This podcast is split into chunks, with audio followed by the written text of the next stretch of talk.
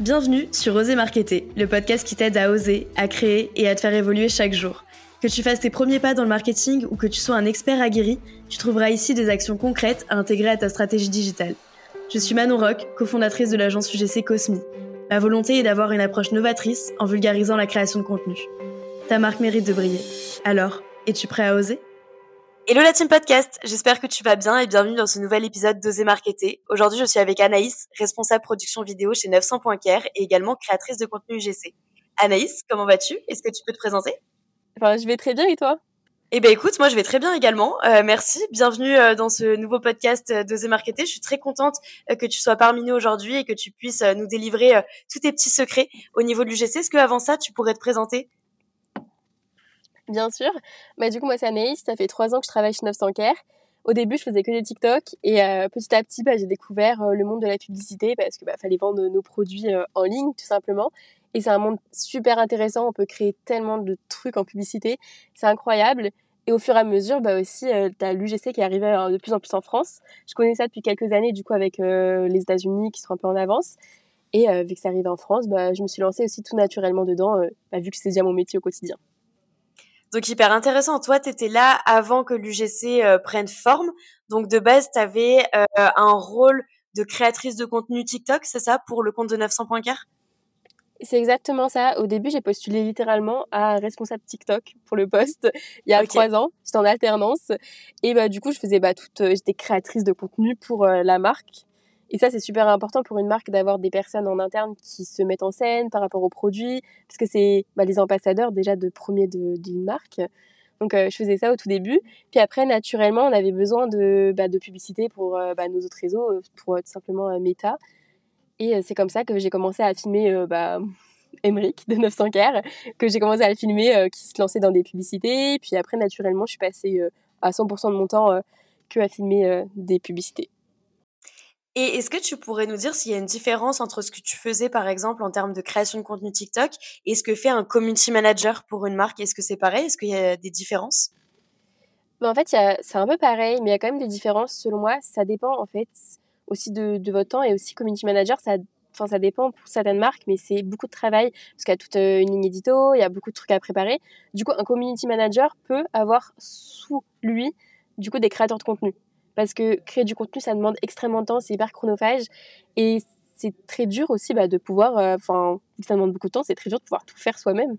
Et c'est mmh pour ça que souvent on a besoin de d'autres créateurs ou que c'est délégué à des créateurs UGC de faire du contenu pour les réseaux sociaux, tout simplement par manque de temps et peut-être aussi par manque euh, bah, je vais pas dire de volonté, mais peut-être qu'on n'a pas forcément les produits chez nous, genre une salle de bain dans les bureaux, alors qu'on est obligé d'aller chez soi. Au final, ça va nous faire prendre du temps sur notre temps de pause, ou etc. Donc, euh, euh, c'est pour ça. Et toi, chez 900 Care, tu as une salle de bain, par exemple, à disposition. Comment tu crées ton contenu généralement? Alors, euh, dans nos bureaux, maintenant, on n'a plus de salle de bain, non? Du coup, forcément, on les crée chez nous. du coup, c'est pendant un jour de télétravail, bah, soit on peut filmer chez nous, soit des fois, sur nos jours de bureau, bah, on vient chez l'un, chez les autres. On essaye quand même de rester chez nous, mais si jamais à l'avenir on a besoin, ben, on aura peut-être un Airbnb à côté du bureau si jamais il y a besoin vraiment de, de grosses productions. Mais en tout cas, pour le moment, on essaye d'aller bah, chez euh, les collègues quand on peut. Trop bien. Tout en interne. C'est ouais, je vois que votre stratégie est principalement euh, euh, interne. Tu en parleras un petit peu plus après dans le podcast, mais excellent. Pour l'instant, vous êtes deux, c'est ça, à créer du contenu. Est-ce que tu peux justement répartir un petit peu les missions que toi tu as et que Emric a? Alors, on n'est pas deux du tout à créer du contenu. On est vraiment plusieurs. du coup, on est une grosse team, nous, maintenant. Ça s'appelle la Team Ghost chez 900 k Donc, je peux dire à peu près qui y a dans cette team. Il y a Rowan qui, lui, est créatif stratégiste. Donc, c'est lui qui va avoir l'idée, on va dire, des créas qu'on va faire. Donc, on a tous un peu, on peut brainstormer tous ensemble, on peut donner des idées. Mais c'est plus Rowan qui, lui, va écrire les briefs et qui va aussi, après, faire toute la stratégie derrière euh, bah, d'acquisition. Voilà, avec aussi euh, notre agence.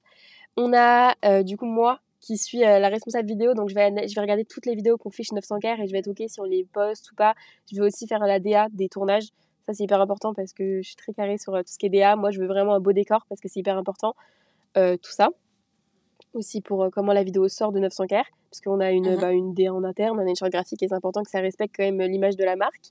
Après, mmh en dessous de moi aussi, Il y a Amel qui, elle, s'occupe du montage. Du coup, c'est une monteuse vidéo qui, des fois aussi, bah, va filmer avec moi, qui fait plein de trucs, euh, etc. On avait besoin de personnes pour monter. C'est aussi des postes très polyvalents parce que demain, on peut aller faire un micro-trottoir. Genre vraiment, on est là, on est. Voilà, on bouge très vite. Ne serait-ce que j'étais responsable TikTok il y a trois ans, maintenant je suis responsable vidéo. Ça, enfin, ça a quand même mon poste. ça évolue, ouais. Ça évolue très vite en start-up en tout cas. Et aussi, on a Inès qui, elle, est plus euh, community manager, on va dire, qui s'occupe plus de poster sur les réseaux sociaux. Et du coup, il y a aussi Emric, notre boss, qui lui ne fait pas partie de notre team, mais qui est souvent là, qui euh, vient souvent nous, bah, nous aider pour euh, bah, faire des créas, des briefs créas, ou qui vient de se mettre en scène comme acteur. Ok, donc vous avez une team quand même bien complète. Et est-ce que tu pourrais dire aux marques qui nous écoutent quel est l'intérêt justement d'avoir tout en interne? Parce que généralement, tu vois, par exemple, pour du montage ou mmh. pour des créateurs, des tournages, etc., les marques, elles, vont externaliser et vont prendre des créateurs ou des freelances. Pourquoi vous, vous avez décidé de tout internaliser et de prendre justement euh, euh, des personnes pour euh, chacun de vos besoins? Bah, c'est vrai que nous, du coup, on est comme une mini-agence en interne. Mais chez 900 Car, on a décidé vraiment, je pense, d'internaliser tout ça pour l'efficacité, la rapidité et pour qu'on sorte énormément de créations. Ça nous permet vraiment de pouvoir sortir beaucoup, beaucoup de publicité ou d'être plus présent sur les réseaux sociaux. Et c'est l'image euh, de la marque. On vend bah, principalement grâce à nos réseaux. Voilà, on n'a pas de boutique physique. Et c'est ça qui fait qu'on a besoin de beaucoup de communication pour, euh, pour vendre les produits. Et, aujourd'hui, c'est vraiment très important pour une marque. Enfin, pour une marque, il faut qu'elle ait des ambassadeurs ne serait-ce que tous les. Enfin, en tout cas, moi, ce que je vois, c'est qu'une marque, les employés sont les premiers ambassadeurs d'une marque. S'ils ils parlent mal de la marque parce que bah, tel truc s'est mal passé ou qu'il y a des problèmes entre les employés, ça décrédibilise déjà une marque alors que c'est leurs propres employés.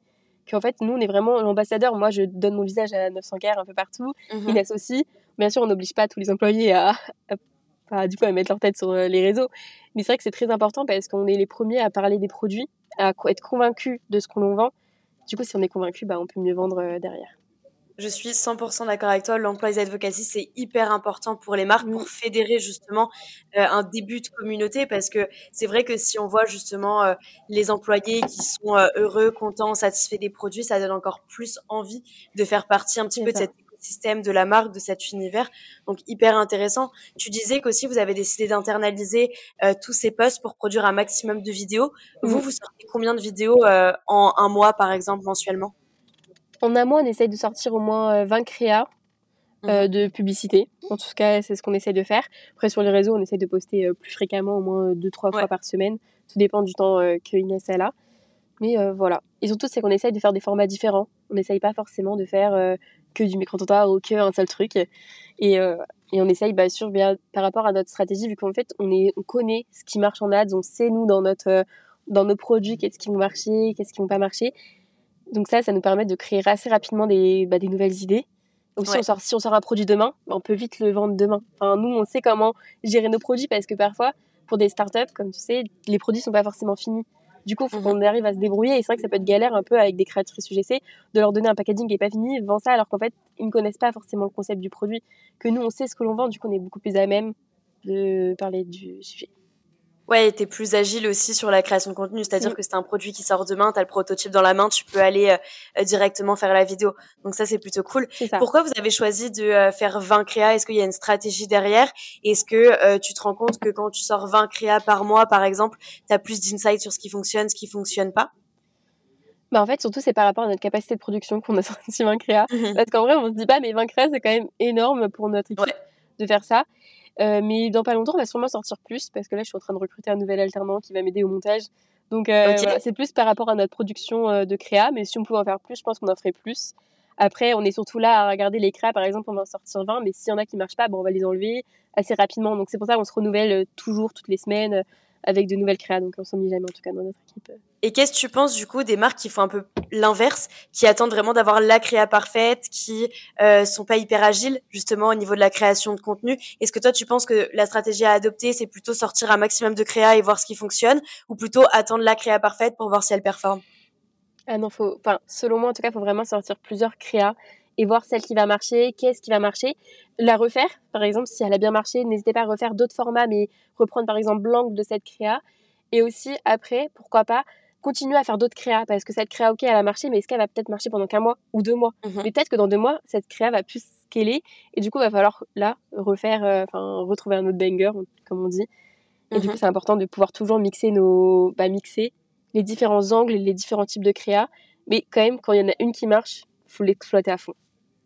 Complètement. Et pour rajouter aussi, selon moi, il n'y a pas de créa parfaite parce qu'on a tous déjà notion un peu différente d'une bonne créa. Il faut juste que la créa soit performante sur les réseaux et ça, vous pouvez pas le savoir avant de l'avoir testé. Elle a beau être magnifique, votre créa, si elle n'est pas performante sur les réseaux, on s'en fiche aussi. Donc le but, comme le disait Anaïs, c'est justement de sortir un maximum de formats, varier les formats pour faire de la test et après voir ce qui fonctionne. Ce qui fonctionne, on maximise dessus. Ce qui fonctionne pas, on essaye de trouver justement euh, d'autres axes de communication qui vont permettre bah, de mieux toucher votre cible. Et c'est ce que vous faites d'ailleurs très bien euh, chez 900 Care. Quel type de, de contenu vous avez testé? Euh, Par exemple, on a testé bah, les micro-trottoirs. Je sais pas si tu avais déjà vu. Ouais. on a testé aussi bah, de faire des sketchs récemment, aussi des vidéos type Brut Like pour euh, voilà. On a, il y a pas mal d'autres choses qu'on a testées aussi en, ads. Ok, et selon toi, du coup, qu'est-ce qui fonctionne le mieux sur vos produits et qu'est-ce qui fonctionne le moins bien? Euh, bah, Pour nos produits, les brut qui fonctionnent très bien. Les tu peux expliquer un petit peu ce que c'est pour euh, ceux qui connaissent pas?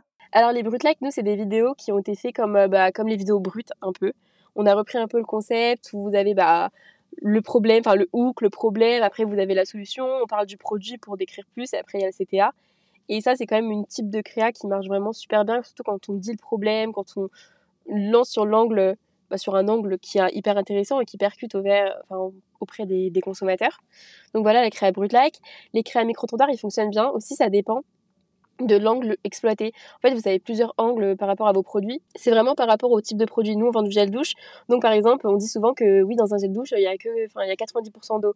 Ce qui est un peu un angle un peu arnaque. Vous faites arnaquer parce que vous achetez de l'eau.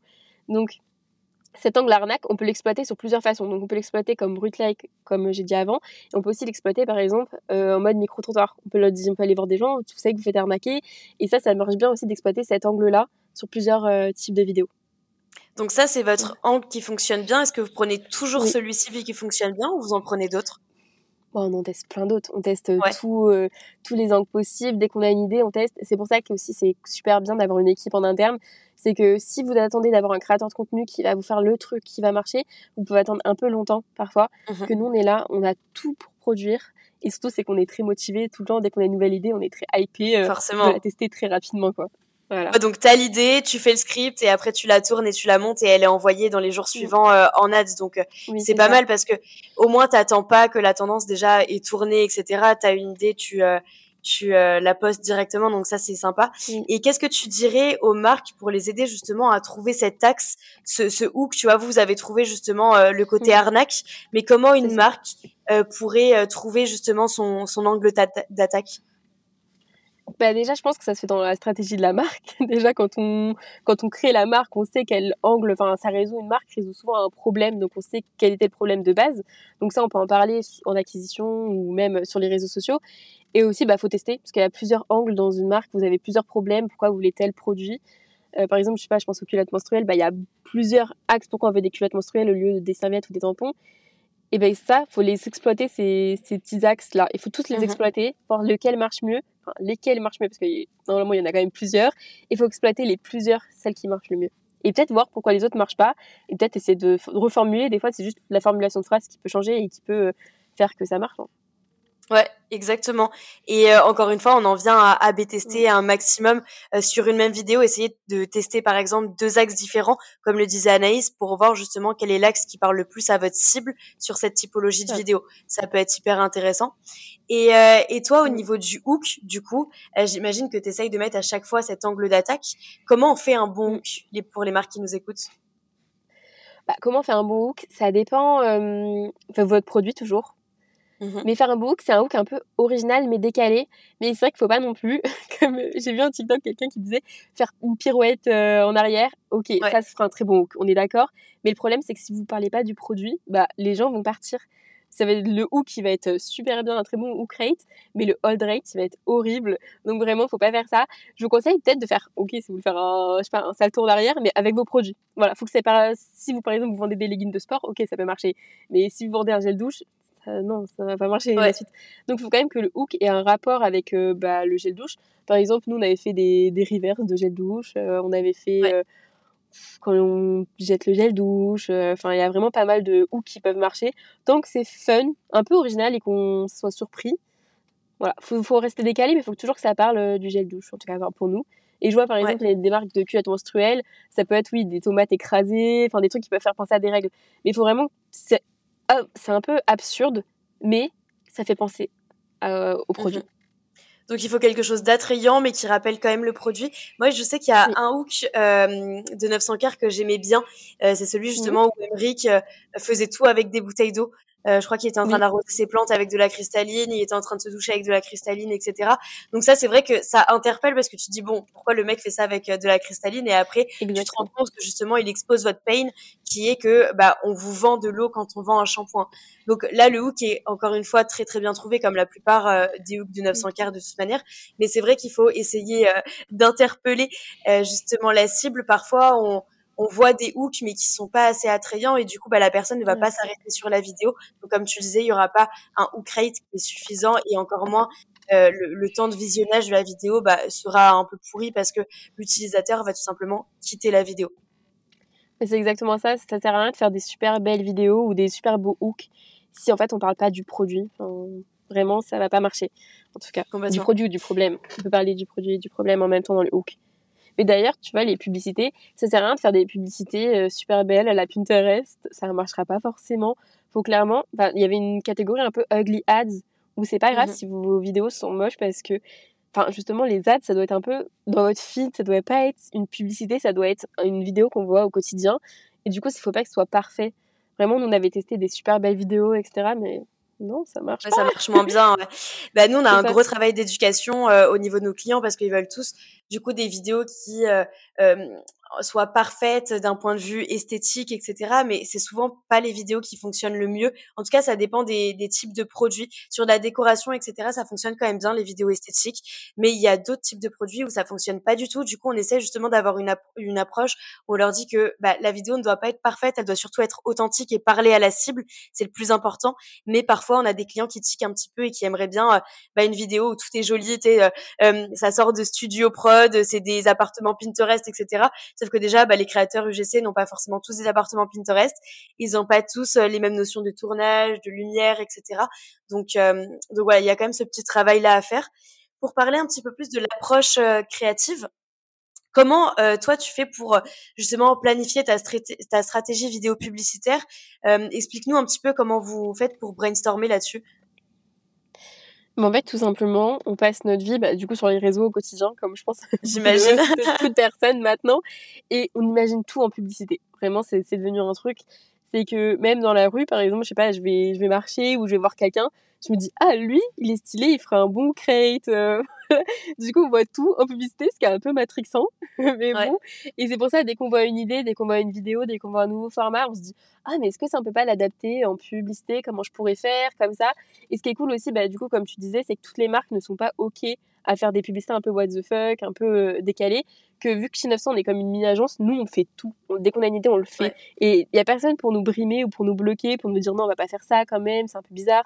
Non, et ça c'est vraiment cool de pouvoir euh, imaginer tout et n'importe quoi euh, au bureau.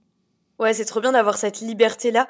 Et je pense que ça va aussi avec votre image de marque et le positionnement que vous avez choisi dès le départ, parce que c'est quand même quelque chose qui, qui casse un petit peu les codes hein, du shampoing solide comme ça, enfin qui se qui se dilue. Euh, on n'en voit pas partout, donc forcément vous avez une approche quand même qui est un petit peu novatrice euh, de par la communication et de mm. par le produit aussi, donc ça match très très bien. Après c'est vrai qu'il y a des euh, marques qui ont un ton un petit peu plus corpo ou en tout cas moins décalé. Du coup ça match peut-être moins bien, mais c'est mm. pas pour autant qu'il faut attendre la vidéo la plus mm. jolie parce que la trend elle sera dépassée, parce que le moment il sera plus choisi, etc. Donc comme on le dit depuis le début, il faut tester un maximum de publicité. Toi tu as l'air hyper épanoui dans ton travail travail, etc. Comment vous avez fait justement pour mettre en place ces missions? Est-ce que ça a été évolutif? Ou est-ce que vous avez regardé ce que d'autres marques faisaient pour euh, justement créer ton poste qui a évolué du coup au fur et à mesure des années? Comment ça s'est passé? Mmh. Alors bah en fait c'est vrai que c'est un peu particulier, c'est que même moi j'ai pas trop vu comment ça s'est passé. Mmh clairement au début tu vois je faisais que des TikTok mais du coup je présentais la marque. En gros j'étais vraiment euh, l'ambassadrice de 900 k je présentais comment on faisait les produits euh, enfin, j'avais déjà un compte TikTok personnel, donc j'étais pas une influenceuse, mais tu vois, je faisais des petites vidéos. Euh, voilà, j'avais 30K sur TikTok.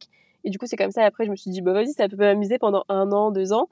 Et euh, c'est comme ça que j'ai commencé. Et puis petit à petit, bah, Emeric m'a demandé de l'aider pour faire des publicités, vu que je faisais beaucoup de montage à l'époque. Mmh et c'est moi qui tournais toutes mes vidéos, donc c'est moi qui ai commencé à le filmer. Et je faisais aussi d'autres vidéos après pour à côté. Et petit à petit, bah, mon poste, il a évolué. Euh, je, je sais pas comment, mais ça arrivait pas d'un coup, tu vois, mais ça arrivait petit à petit au fur et à mesure du temps. Bah, que j'ai devenu, bah, déjà, j'étais déjà responsable des vidéos, vu que c'est moi qui tournais toutes les vidéos de 900K, même sur les réseaux sociaux. Après, euh, bah, du coup, vu qu'Emery avait besoin de moi pour l'aider à filmer plus de pubs, j'ai un peu arrêté TikTok, j'ai clairement délaissé, vu que j'avais plus le, temps toute seule. Mmh et, euh, et c'est pour ça que bah, après, j'étais totalement, totalement en publicité maintenant depuis, depuis, bah, quelques, depuis quelques années.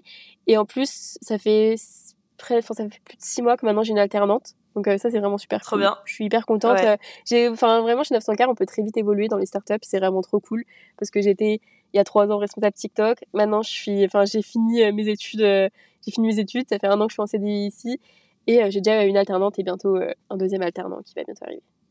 Bah écoute, déjà bravo pour le parcours parce que c'est top et ça a l'air de très très bien fonctionner. Enfin, ça se voit d'un point de vue extérieur que tu fais du très bon travail avec euh, toute l'équipe d'ailleurs de 900 Care, que ce soit en publicité ou même au niveau du produit.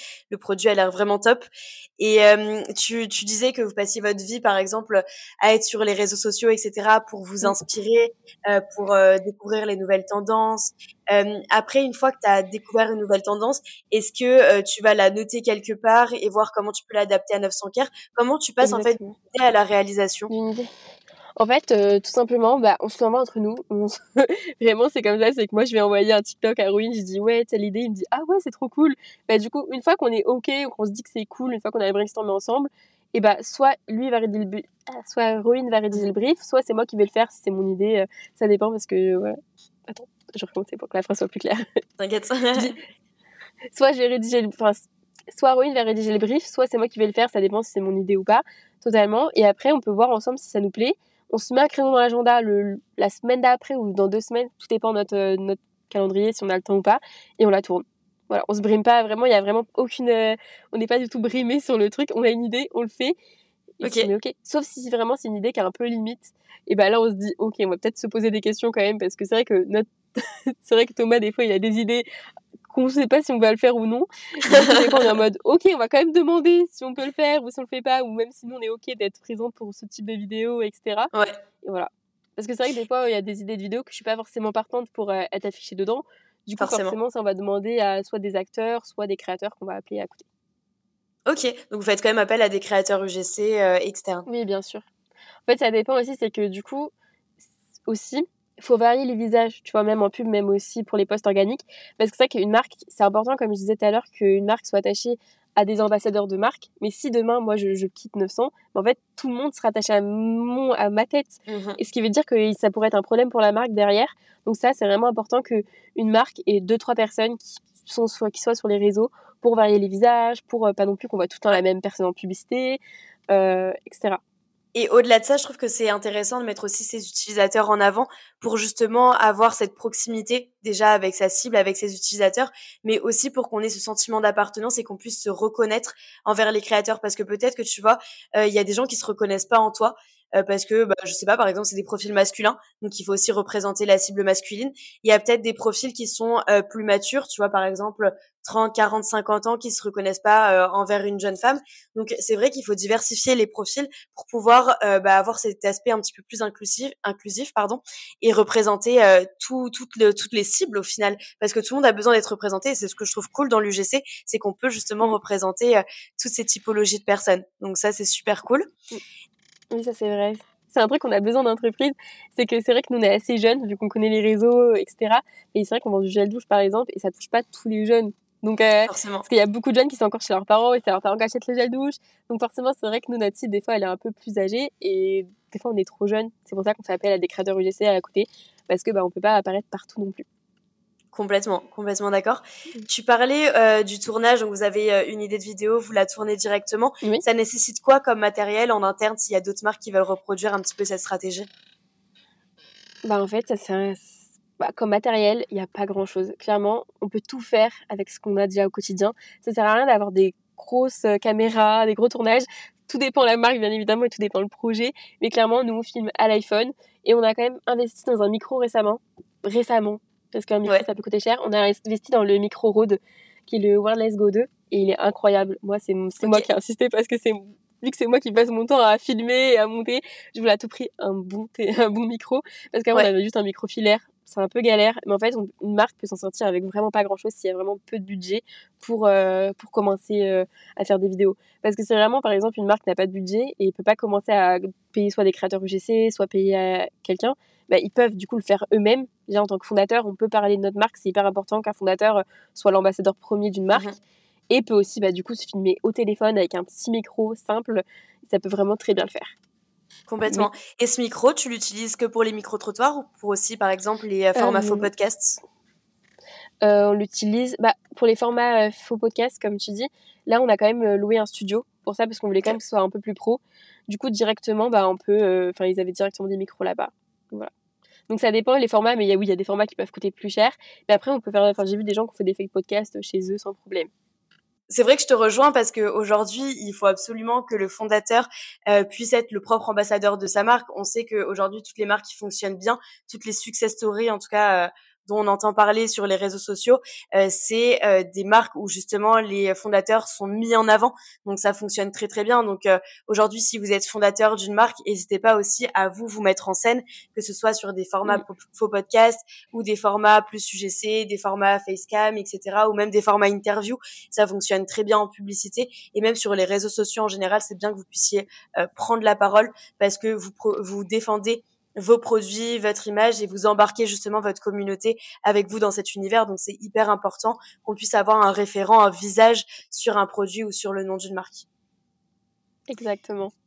Toi, au niveau du processus euh, créatif, est-ce que tu as un petit peu des, des secrets ou une secret sauce à nous partager sur les pubs que vous faites sur 900 k j'ai pas vraiment de secret sauce euh, à vous présenter, mais là, par exemple, je pense juste, bah, si vous faites une vidéo, n'hésitez pas à faire plusieurs hooks, 3-4 hooks votre corps il sera le même. Changez juste les trois premières secondes parce que ça se trouve votre vidéo marchera très bien en pub, mais en fait votre hook est nul et du coup, bah, en fait votre pub ne marchera pas. Alors qu'en vrai, si vous changez de hook, bah, peut-être que si. Aussi, vous pouvez changer votre CTA. Peut-être que votre CTA n'est pas le bon. Peut-être que vous pouvez faire mieux reformuler, euh, faire un meilleur CTA. Il y a vraiment pas mal de trucs que vous pouvez changer pour une seule pub et ça peut vous aider. Ça peut vous éviter de perdre trop de temps parce que ça veut dire que vous ne refaites pas une nouvelle pub, vous allez juste à la modifier. Mais c'est vrai que niveau secret sauce, bah, en fait, il faut juste être authentique, connaître euh, bah, du coup les axes de votre marque, connaître les points clés à dire de vos produits.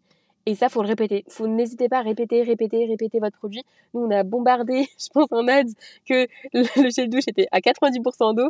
Maintenant, tout le monde connaît. Dès que j'ai interviewé les gens dans la rue, ils connaissent déjà. Il y en a qui ont déjà nos produits. Donc euh, ça, c'est vraiment cool qu'on ait matrixé les gens euh, à dire qu'il y a 90% d'eau. Bah, c'est vrai que cet effet de répétition, au final, euh, ça fait qu'on s'en souvient.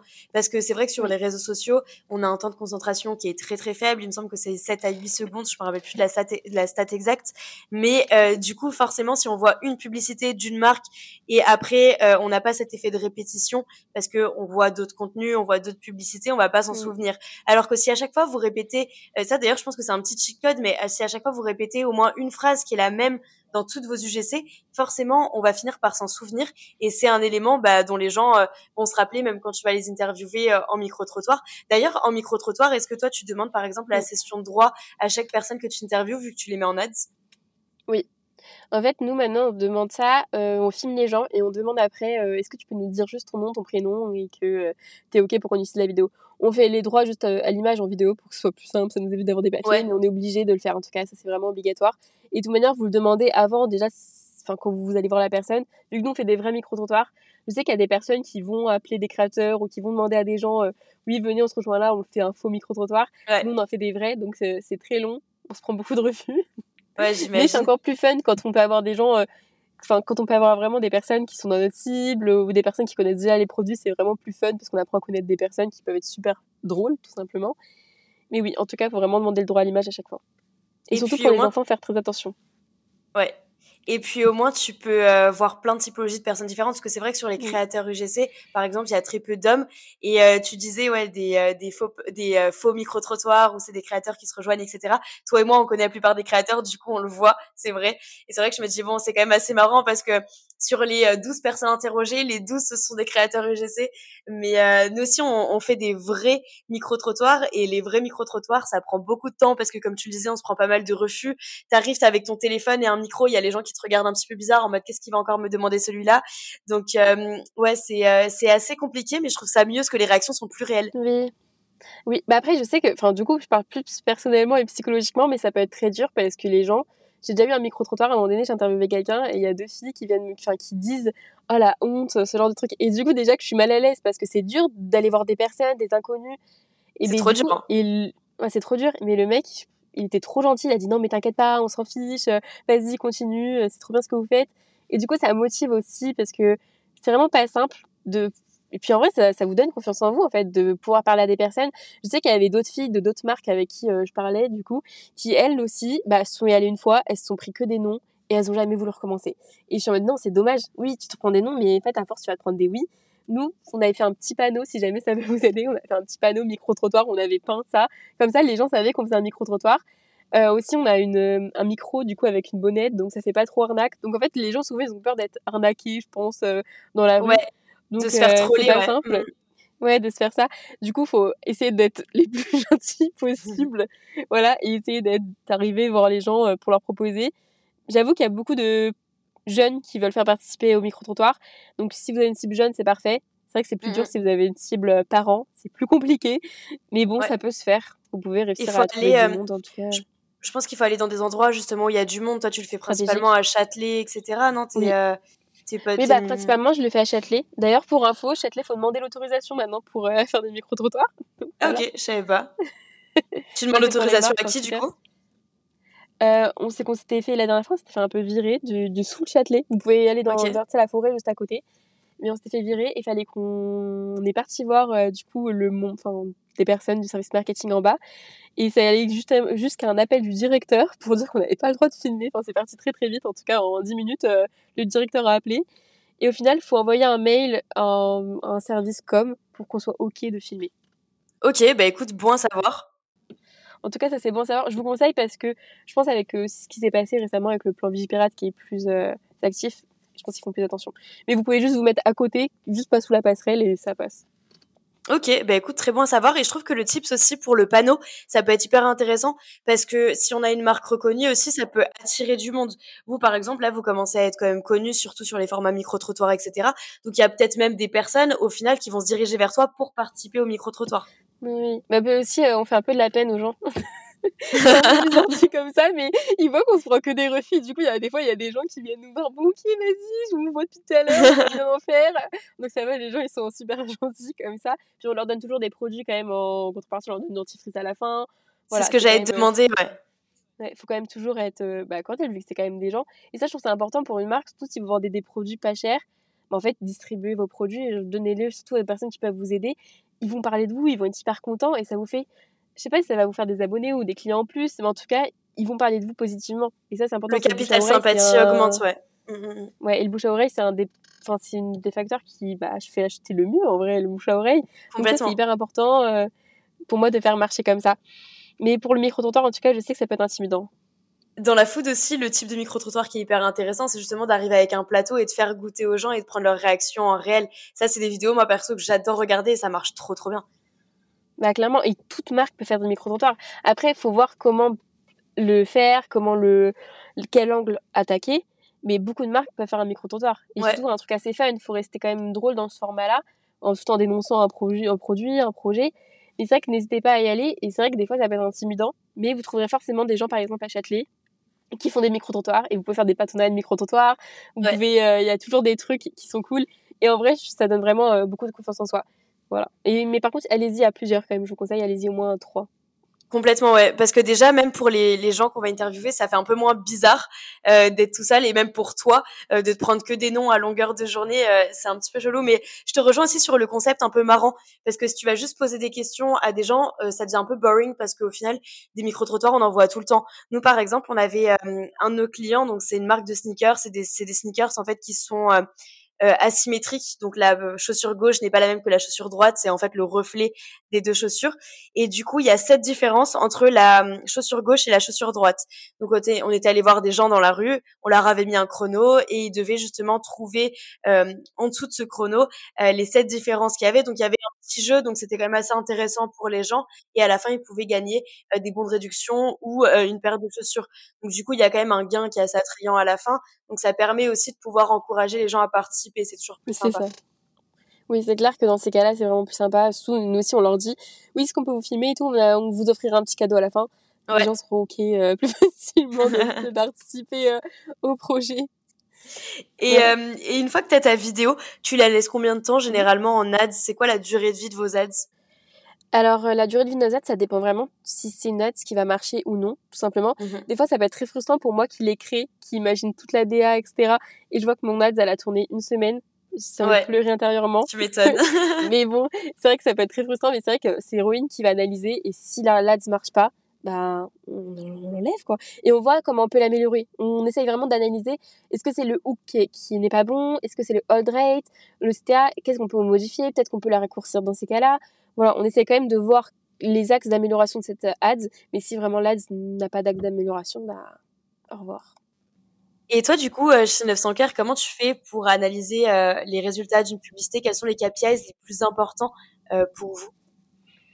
Bah, nous, surtout, on regarde euh, par rapport à la vidéo si elle a marché ou non. Donc, tout d'abord, on regarde bah, du coup le hook rate, si euh, le hook rate est incroyable ou, pas, et comment on peut l'améliorer, parce que la vidéo peut être améliorée si après le hold rate est bon. Donc, si les gens restent sur la vidéo, du coup, ça peut dire que, ok, la vidéo est intéressante, mais peut-être que le hook est pas assez intéressant, donc on peut attirer plus de personnes si on change. On va aussi analyser, bah, du coup, le combien nous a coûté euh, on va bah, du coup combien la vidéo bah, nous a coûté, enfin le CPM, pour combien de vues, s'il est cher ou pas cher, combien nous a coûté les clics aussi sur le site. Est-ce que pourquoi le clic il est bon, mais peut-être pourquoi il n'y a pas assez d'achats? Ça se trouve que bah, en fait ça renvoie sur la mauvaise page. Ça nous est arrivé il y a quelques jours. Du coup, on se disait, mais c'est bizarre, euh, la vidéo elle marche trop bien, mais pourtant euh, le, coût par achat est très très haut. Du coup, euh, ça marchait pas et du coup, on s'est posé la question pourquoi et c'est comme ça qu'on peut voir les erreurs.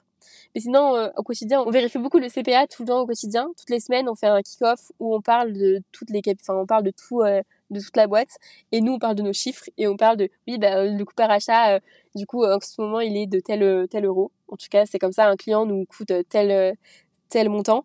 Donc ça, c'est hyper intéressant. On est très content quand on voit que le coût par achat est faible et quand on voit que le coût par achat est assez haut, on est un peu triste.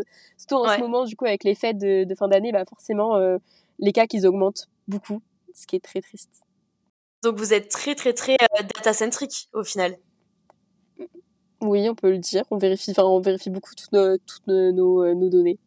Parce que je sais qu'il y a beaucoup de marques justement qui euh, ne regardent pas, qui juste balancent des ads et regardent pas forcément euh, la performance ah bah non, de leur là, Ça sert à rien. Voilà, on est d'accord. Ça sert strictement rien. En fait, c'est que si vous regardez pas, vous ne savez pas comment améliorer vos publicités, vous savez pas quelle publicité marche. Donc au final, vous savez pas quoi faire. Donc au final, vous faites pas. Tout simplement, en fait, limite, faites pas. Enfin, faut pas faire de pub derrière parce que sinon, ça sert à rien. Comme ça que vous pouvez mesurer ou sinon demander à des agences parce que s'il y a des marques qui savent pas forcément faire, il y a des agences qui sont là pour ça.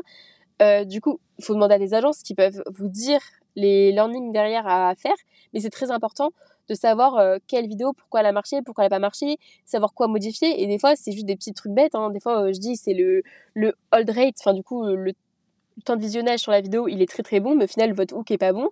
Donc, changez-le, la vidéo marchera mieux. Et c'est comme ça que ça peut vous permettre de gagner du temps au lieu de refaire toute une nouvelle publicité. Complètement. Et toi, tu fais un tableau, du coup, pour mesurer et analyser tout ça? Du coup, c'est plus Rowan qui s'en occupe. Voilà, parce que c'est plus, enfin, c'est Rowan qui s'en occupe vu que c'est son métier. Mais euh, lui, bah, il regarde surtout par rapport à, à méta, tout simplement, les analyses méta, euh, tout est écrit dessus. Et après, oui, il peut faire des tableaux, et aussi il peut voir avec, euh, du coup, notre agence qui nous aide aussi à gérer les publicités. Donc vous avez une agence d'ads, vous n'avez pas d'agence de création de contenu, vous avez juste une agence d'ads? Oui, on a juste une agence pour les ads qui lance, qui lance les publicités et qui peut les annuler, enfin, qui peut tout faire. Ok, trop bien. Et euh, du coup, tu nous parlais un petit peu des, des KPIs importants. Est-ce que tu peux nous donner aussi des exemples de chiffres euh, que vous, vous avez fait, que vous avez constatés euh, sur vos publicités? Alors là, en tête, j'ai par exemple, nous, les chiffres, moi je vous conseille pour un hook, c'est d'être au minimum à 20, en tout cas pour une marque. 20, c'est déjà pas mal, mais nous, ça ne nous suffit pas. nous, on essaye d'être au minimum à 30 chez 900 Et récemment, on avait fait un hook à 59% de, de taux d'attention, donc c'est énorme. Donc voilà, vraiment, le hook, c'est hyper important. Mais comme on vous l'a dit au début, faut que ce soit un hook, farfelu, mais dans votre thème de marque en tout cas. voilà, c'est ça qui va le mieux marcher parce que sinon le hold rate pourrait être horrible derrière. Euh, pour le hold rate, bon, on essaye que le hold rate soit toujours assez bon. J'ai pas les chiffres exacts en tête, mais il me semble que c'est une trentaine de pourcents, je crois. Enfin, faut que le hold rate soit, soit présent. En tout cas. Et euh, du coup, bah, au niveau des KPIs, vous avez des KPIs hyper intéressants. Euh, pour les marques aussi qui souhaitent euh, faire comme vous, est-ce que c'est ce type de chiffre que vous avez eu dès le début ou alors tu as noté une certaine croissance en fonction des formats que, que tu postes? Bah, ça a augmenté aussi, tout simplement aussi avec mon expérience, parce qu'au début, euh, je te disais que je faisais des TikTok, après j'ai commencé à reprendre les pubs de, de Emmerich. Au début, bon, on faisait des petites pubs comme ça, on essayait, on apprenait, on était que tous les deux à faire ça. Emmerich, lui, faisait les briefs et moi, je faisais tout le reste. Donc, j'essayais de, de créer, je voyais la DA derrière. Voilà, c'était dans mes débuts avec lui. Après, petit à petit, bah, du coup, euh, j'ai passé six mois toute seule à faire des publicités, donc déjà, ça a évolué. Donc, les chiffres ont évolué. Donc, déjà, c'était vraiment cool. Je pense que ça a surtout commencé euh, quand on a fait une euh, vidéo avec Brut Like, enfin avec Brut. Mhm. Et on a fait, du coup, la vidéo a bien marché vu qu'aussi, il me semble qu'elle a été postée en pub. Et c'est à partir de ce moment-là qu'on s'est dit, ah, mais ce format, il marche bien, viens, on le teste. du coup, c'est à partir de ce moment-là qu'on l'a testé pour nous. Et une fois qu'on l'a testé, bah après on s'est dit que voilà, on a continué. Moi pendant six mois, j'ai continué à faire des pubs avec Emmerich, je faisais aussi des témoignages clients, etc. J'ai continué. Après, Rowan est arrivé. Et du coup, c'est comme ça qu'on a continué depuis plus d'un an à, à faire de, de, nouvelles pubs et à aussi avoir l'évolution. Depuis qu'Oroin est arrivé, on a aussi beaucoup euh, upgradé, tout simplement parce que déjà lui il est pro dans les pubs, il sait ce qu'il fait, et tout simplement aussi parce que bah, avec le temps forcément on apprend, on évolue et... Ouais, vous avez plus d'expertise Aussi on a plus d'expertise. Oui. Et euh, est-ce que tu vois une différence entre les publications statiques, les publications motion et les publications euh, un peu type UGC, vidéo comme vous faites? Qu'est-ce qui mmh. performe le plus? Bah, du coup, qu'est-ce qui performe le plus? Bah, Pour nous, c'est surtout les vidéos qui vont performer le plus. Le motion, bah, au final, ça marche pas tant que ça, personnellement. C'est que ça coûte le prix euh, d'une publicité euh, qui vidéo, mais en tout cas, les, les retours derrière, c'est comme si c'était une publicité statique. Donc, en vrai, ça vaut pas le coup financièrement, le CAC est trop haut. Euh, par contre, pour une publicité statique, ça peut marcher. Toutes ne marchent pas, parce que c'est vrai que nos produits, ils sont assez particuliers, donc il faut bien qu'on décrive comment ça marche, comment ça fonctionne, etc. Mais les publicités statiques aussi, ça peut très bien marcher. Surtout, je pense par exemple à une marque de bijoux qui n'a pas forcément besoin de voir les produits en vidéo, mais ça peut aussi marcher pour des photos, euh, etc. Ouais, complètement. Ça dépend beaucoup bah, de la marque, de la cible, des produits qu'on vend, même de la période.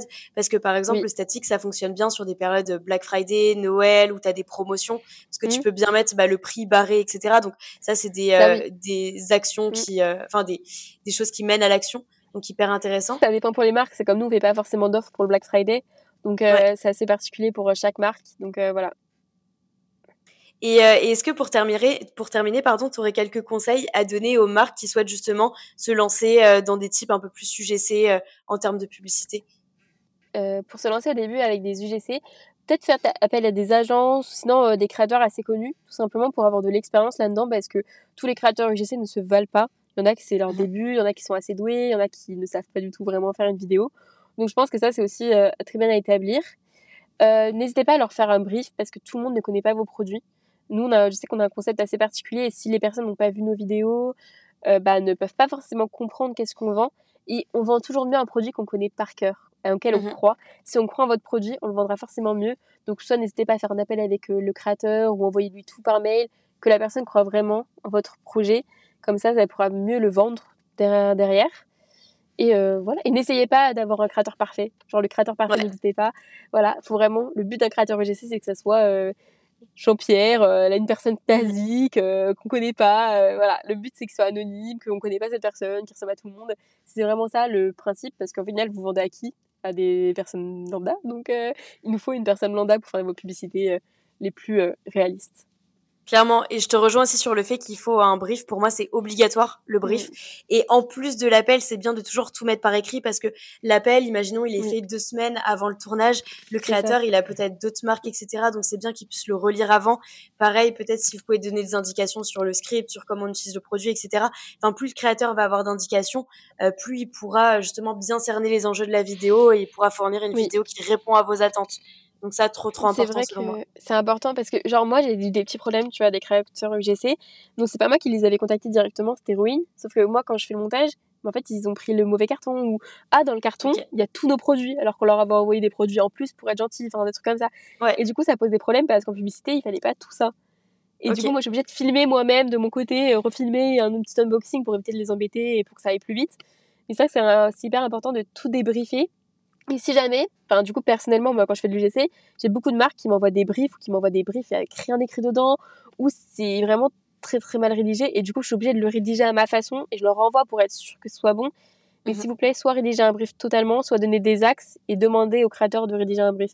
Mais c'est hyper important d'avoir un axe et de savoir ce que vous voulez dire parce que ça va éviter déjà que vous ayez plein d'allers-retours, que le créateur filme deux ou trois fois votre vidéo, ce sera pas possible et ça vous coûtera sûrement plus cher déjà.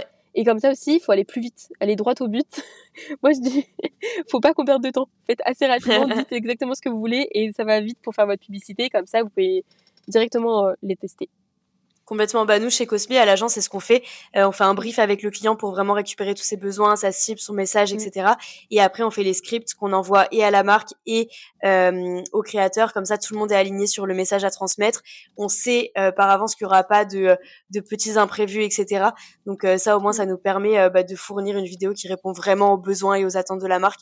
Et c'est hyper important. Donc, ne pas oublier exactement de bien décrire tout le script, le setup, ce qu'il faut dans la vidéo ce qu'il ne faut pas dans la vidéo, etc. C'est très très très important. Oui, parce qu'après on peut se retrouver en galère et moi c'est devoir filmer des trucs euh, qui sont pas forcément prévus de base, c'était pas prévu dans mon planning, c'est pas très grave, c'est deux trois petits trucs, mais c'est vrai que c'est hyper important d'être transparent et limite si vous voulez faites-leur une vidéo au lieu de l'écrire, des fois une vidéo euh, ne serait que des fois pour prononcer le nom d'une marque, parce que genre 900 par exemple tout le monde le sait pas, mais il y a des noms de marques qui sont assez compliqués et du coup n'hésitez pas à genre juste prononcer cette marque. Moi je sais que j'avais demandé à un client euh, juste, est-ce que vous êtes disponible le samedi pour que je vous envoie euh, des messages si j'ai besoin? Parce que votre vidéo, enfin, il voulait la tourner vraiment en express, j'avais un jour pour la tourner. Donc voilà, moi aussi j'aime bien que le client soit disponible au cas où j'ai besoin. Bon, c'était le fondateur direct, donc c'était plus simple, mais si c'est un employé ouais. quand même. Mais, on a eu euh, le problème aussi sur le nom d'une marque, donc ouais, je rejoins, c'est bien de faire un petit vocal pour la prononciation d'une marque. Oui. c'est même pour la prononciation s'il y a des produits. Par exemple, je sais que pour les compléments alimentaires, c'est des sais, des noms assez particuliers. Donc ça, mm. n'hésitez pas à tout dire genre à l'oral pour qu'il comprenne exactement et ne pas bugger. Parce que ça se voit, si quelqu'un bug, ne connaît pas le produit, ça se voit que c'est une vidéo qui est, fausse. Ouais, je suis complètement d'accord avec toi. Et dernière petite mm. question avant de te laisser. Euh, selon toi, c'est quoi l'avenir euh, des formats publicitaires, des formats UGC bah pour moi, les formats UGC, je sais pas qu'est-ce, comment ils vont changer, comment ils vont évoluer, mais peut-être qu'ils vont évoluer dans toujours le plus naturellement possible. En fait, il faut que ce soit toujours aussi naturel, que ce soit vraiment moi qui vais parler par exemple sur Snap à mes copines, oui j'ai reçu ça, regarde, le produit est vraiment cool. En fait, on essaye de beaucoup faire de pubs très très belles, mais je pense que l'avenir aussi ça va être peut-être un peu ugly ads et des vidéos peut-être moins montées, des vidéos mhm. plus natives sur le fait que vraiment vous parlez à une copine et vous parlez à quelqu'un. Aussi, ça peut être aussi à contrario des vidéos très montées, euh, voilà. Mais c'est vrai que moi je pense que vraiment les vidéos les plus sincères, ça peut marcher, à tester en tout cas. Et d'ailleurs, je pense que les deux. Pour oui, ouais, peut-être les deux. Mais autre chose d'ailleurs pour l'UGC, j'y pense, mais faites attention si vous êtes créateur UGC, de pas collaborer forcément avec deux marques concurrentes. Parce que nous, on peut le voir que vous avez collaboré avec telle marque, telle marque, surtout si c'est la même cible. Voilà, faut faire vraiment très attention parce que ça veut dire que les personnes, enfin les clients potentiels, vont voir deux fois la même publicité pour deux personnes différentes, ce qui peut être un peu problématique. Ouais, c'est pas ouf pour la crédibilité du créateur ni pour celle de la marque de toute façon. Euh, bah, du coup, il y a pas de. Oui, c'est pas ouf pour les deux personnes. Vous pouvez le faire, hein, mais à deux moments séparés. Enfin, peut-être un, un, ou deux, trois mois de différence. Le temps d'être mhm. sûr que la créa allait scaler et que la, enfin, que la créa allait dépenser et qu'après elle soit coupée, quoi. Ouais, complètement d'accord. En tout cas, bah, non, j'allais te, te remercier d'être venue sur le podcast et d'avoir répondu à toutes mes questions. Euh, où est-ce qu'on peut te retrouver, toi, Anaïs? Bah, merci à toi déjà de m'avoir interviewé, faire un petit podcast. Et euh, du coup, bah, vous pouvez me retrouver soit sur mes réseaux sociaux, du coup c'est bayanaïs-ugc, ou vous pouvez me retrouver aussi sur TikTok, euh, bayanaïsg. Trop bien, bah écoute, je mettrai tes réseaux sociaux de toute façon en description du podcast. Et euh, je mettrai aussi ce que vous recrutez chez 900 car il y a pas mal d'étudiants qui nous écoutent. Donc je mettrai, vous avez quoi, un Welcome to the Jungle? Bah du coup, on publie sur Welcome to the Jungle tous les, toutes les offres, donc n'hésitez pas à aller voir si jamais bah, il y a des offres qui vous intéressent. On recrute assez souvent. Trop trop cool Anaïs, merci d'être venue dans Oser Marketer. Et euh, sinon, nous on se retrouve mercredi prochain pour un nouvel épisode. C'est déjà la fin de cet épisode d'Oser Marketer. J'espère que tu y as trouvé l'inspiration et des actionnables. Si tu as apprécié notre échange d'aujourd'hui, n'oublie pas de me le faire savoir en partageant le podcast et en laissant un avis. Tu es créateur de contenu GC et tu veux collaborer avec tes marques préférées, alors n'attends plus pour rejoindre le Cosmic Club. On se retrouve mercredi prochain pour une nouvelle dose de conseils marketing.